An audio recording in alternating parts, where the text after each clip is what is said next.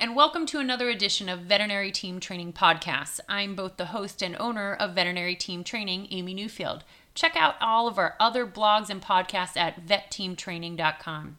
I am beyond excited that this is the second podcast, and I'm going to dive into one of the biggest topics I think that is a game changer in our veterinary teams assuming good intention.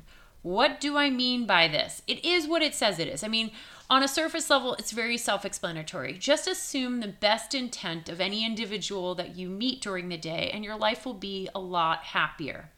But on a subsurface level, it gets to be a little bit more difficult. I mean, there are some terrible people out there. Should I assume that they're nice people all of the time? Probably not, because some people really are not nice and some of them can be jerks. But most of what we assume from another individual is that they are maliciously, purposely trying to hurt us or make our lives difficult. I was an angry 20 something year old individual. And in my much younger years, I assumed everyone was out to get me. I was the person who, while driving down the highway, if someone cut me off, that's it. They knew I was ticked off. I'd drive really close to their bumper. I'd get near them if I could. I'd swerve. I'd flip them the middle finger. I'd honk my horn violently. And I'd let them know who was boss. If you cut me off in line, Oh, you definitely knew because I was saying stuff under my breath, or I was getting really into your personal space, or I would just announce it and say, Excuse me, you cut me off. And then I would just walk around you. I was a pretty angry young person. I thought that everyone was out to get me, and I was going to make sure that they knew that they weren't going to pull a fast one over me. There was no way anyone was going to take advantage. And that's important. We certainly don't want people taking advantage of us, but probably that car who cut you off wasn't really thinking about you at all. They were just thinking about them the person who may have cut you off in line, maybe they didn't even see you because they're not paying attention to you. Or maybe they had other things to do or they're busier. But the reality is, oftentimes it has nothing to do with you. Yet we, as human beings, often think it does. They personally came after us to attack us. Now, I'm going to say a statement. And listen, I love a lot of human beings in the world. I like even more than that. But I went into veterinary medicine because I like animals much better than I like people. I say that because I can resonate with animals better. I know you understand exactly where I'm coming from. Most of us, this is why we chose veterinary medicine. We connect with animals in a way that we struggle to connect with people. I always give this example whenever anybody looks at me and go, "Oh, Amy, that's not true. You have a lot of friends, you have a lot of family, and you're a very kind and loving person. That's nice. I get it. And that's true.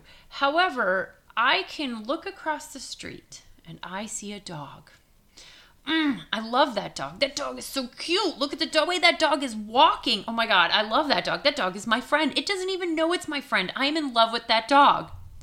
Or I see a cat in a cage at the hospital and I just want to squish it. Oh my gosh, I want to squish this little kitty. I want to hug it and I want to pet it and I want to, oh, I just love that kitty. I love that kitty so much. Here's the reality of that.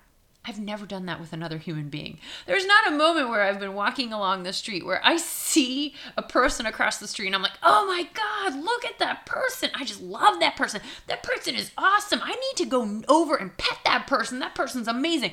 Nope, it's never happened. And so I know for me, I see pets and I connect with them. I see a horse, I love it. I see a snake, it makes me laugh. I see a hamster, oh my gosh, look at it. It doesn't even know it, but it's making me laugh inside and I love it. I do this with almost any animal that I encounter except spiders. I mean, I am terrified of spiders. I know they're fantastic.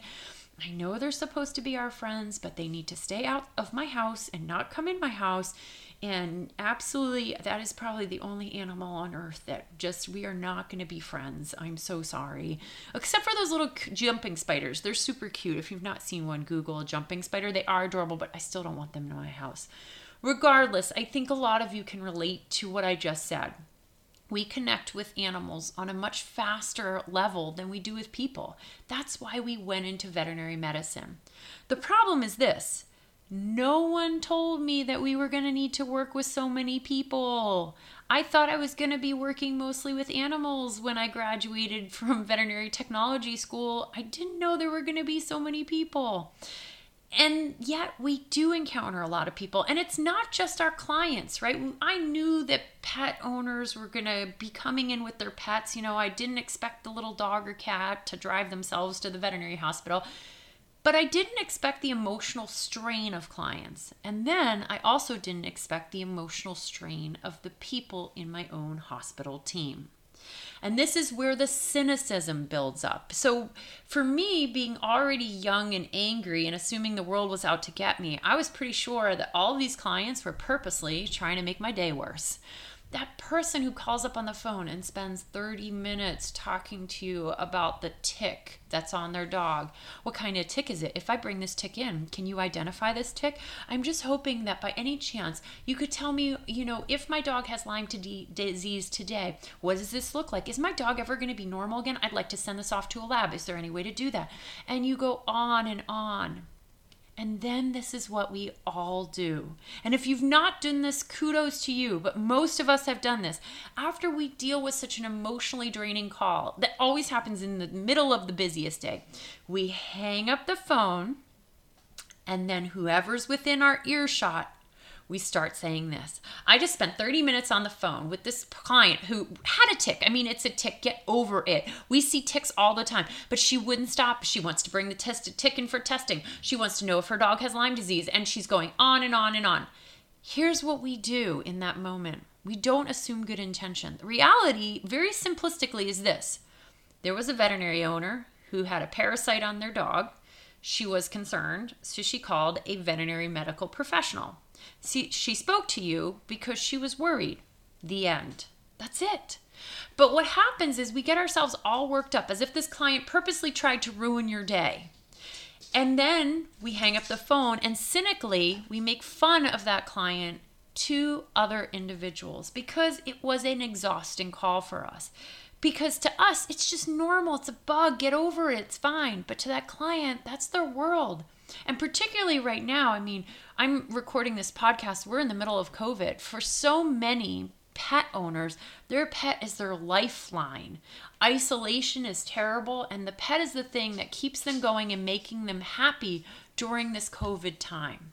And so we have this big responsibility. And so we can react one of two ways. We hang up that phone and we think, gosh, I helped that veterinary patient and that client and that's a really good feeling. And I'm glad she called the veterinary hospital instead of going on Dr. Google.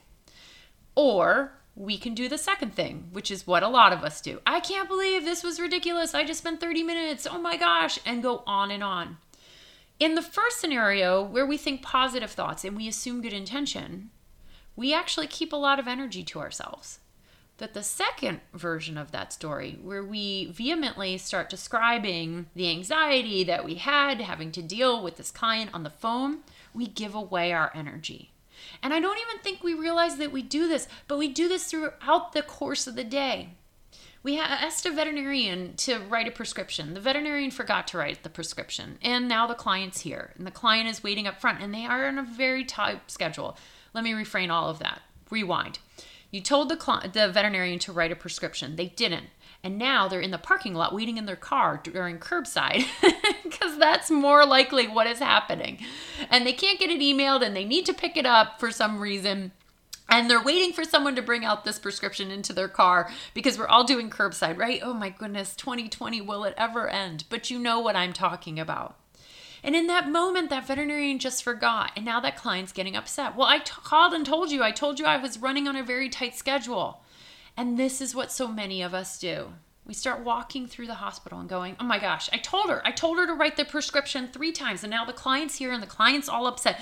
I can't even believe she forgot it. This is second time this week that I told her to write a prescription and she forgot. It's like she's purposely doing it. No, that's not at all what that veterinarian's doing. She's not in the back laughing maniacally, going, Gosh, I really hope when that client comes in to pick up her prescription, she gets really mad at the front desk. And then the technician is really upset with me. That's not at all what the veterinarian's thinking. She's busy. She forgot. It's okay. So keep that energy to yourself and assume good intention. I see this a lot when we have new hospital team members that join our, our veterinary hospital and they're brand new, they're nervous, they're trying their best, and they make one mistake. And it's usually not a big mistake, right? Maybe they forgot this tiny thing or they incorrectly did something. And then we hear this. Well, I knew we couldn't hire anybody good. Yeah, I mean, she made a mistake, and I'm glad I caught it because, you know, if we didn't catch it, then so and so would be so upset. Okay, assume good intention. If you've worked in this business long enough, then you know any one of us can make a mistake some of us make terrible medical mistakes, and we have to be able to recognize that we don't do it on purpose. So, bring it up to the new individual's attention, maybe tell their supervisor, but don't go gossiping to everybody. Assume good intention, they didn't purposely do it. We see this all the time with our friends, with our family, with our loved ones, and in our veterinary teams. And we assume that people are out to get us when it has nothing to do with us at all. I have the wonderful opportunity of coaching a lot of veterinary teams, and a lot of the issues in between team members have to do with communication issues. And again, not assuming good intention. I hear all the time, Dr. So and so is so cranky. I can't stand working with him or her. I mean, they are so miserable. They yell at the whole team and they're just coming late and they're no fun to work with. But then when we dive into it, we talk to Dr. So and so, it turns out there's a lot going on in the personal life. And they're having a rocky marriage or their kids are having issues and they're bringing some of that into the hospital. And in fact, they don't mean to be rude or or cranky at all. It's just that they're stressed out and the stress of their home life combined with the stress of working in a veterinary hospital is overwhelming at times and they don't even realize that they're coming off this way.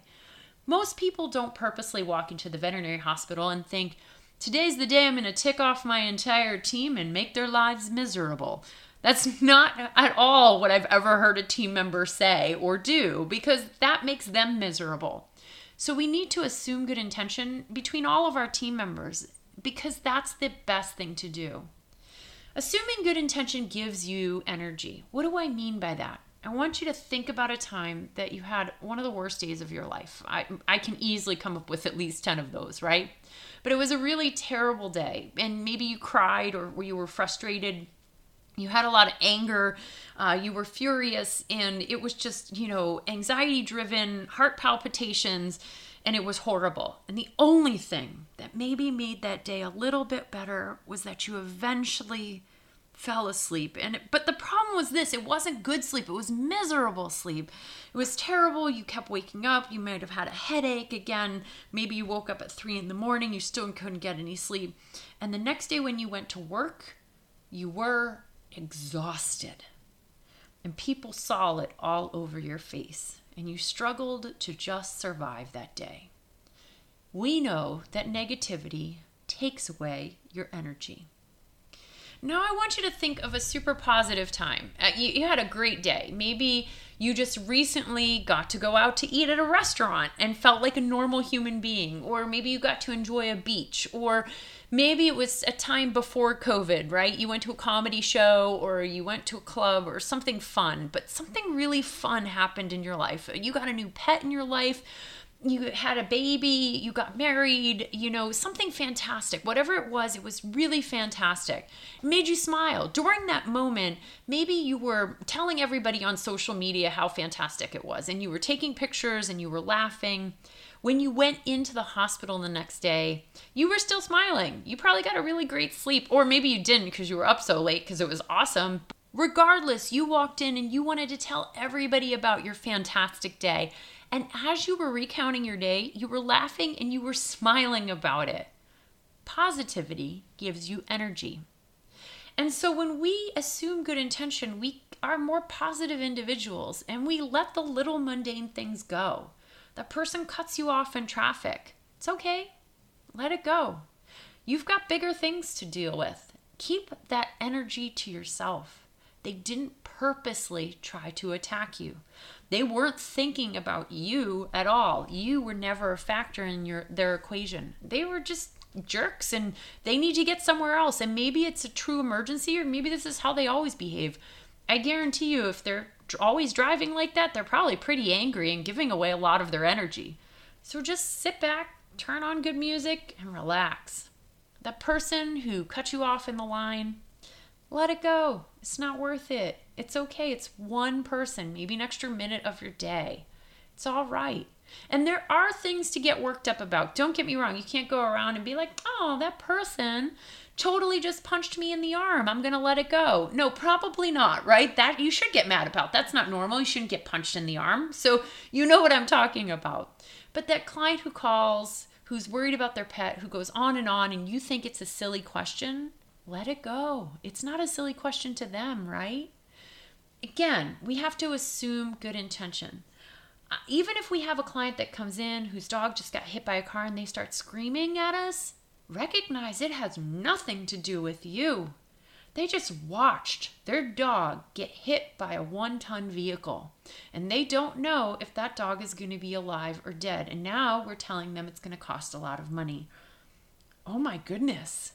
We need to have nothing but assuming good intention for that individual.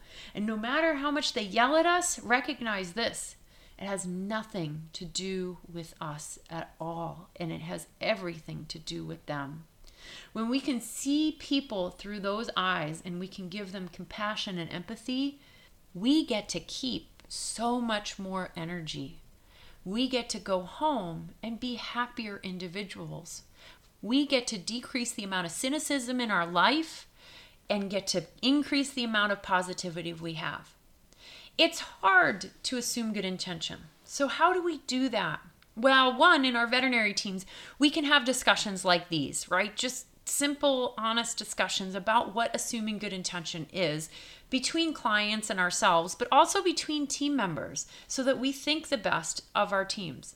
But then the other things we can do is try the following stop, don't react. It's probably not worth it. If it is worth it, try the following steps after stopping. Think. Why is this individual acting this way? Why would they do this? Try to put yourself in the other person's shoes. Why is that doctor being so cranky? Why is that technician screaming? Why is that client so angry? Why would they be doing this? Stop thinking about yourself and start thinking about them. Breathe. Count down from 10, right? Ground yourself. 10, 9, 8, Relax and let it go. Unless, of course, explaining or showing some limited emotion is going to help with the situation, try to relax and let it go. In the case of an angry client, yes, we do need explanation. We're going to need to talk to that client. But if you do need to react, remember to try to make it as unemotional as possible, which can be difficult. Stick to the facts and keep it short. So, again, assume good intention, by stopping and not reacting. That's a hard one for us to learn, right? Because we immediately go to, I need to tell this person exactly how they've done me wrong. Just stop. Don't react. Think, why would someone be doing this or reacting this way? Breathe, count down from 10, relax, try to let it go. And if you do need to react, do so with little to no emotion just the facts and keep it short. Assuming good intention is really powerful tool within our hospital teams and our daily lives. And I hope this helps all of you grow and develop your own hospital teams. Check out my new book, Oops, I Became a Manager. It's not just for managers and leaders, it actually has a wonderful amount of tools and tips and even step by step instructions on growing and developing your hospital teams to what I love to say are unicorn teams. Thank you so much. I hope that you enjoyed this podcast. Please check out all of our other amazing blogs and podcasts at vetteamtraining.com. My name is Amy Newfield. Have a wonderful day.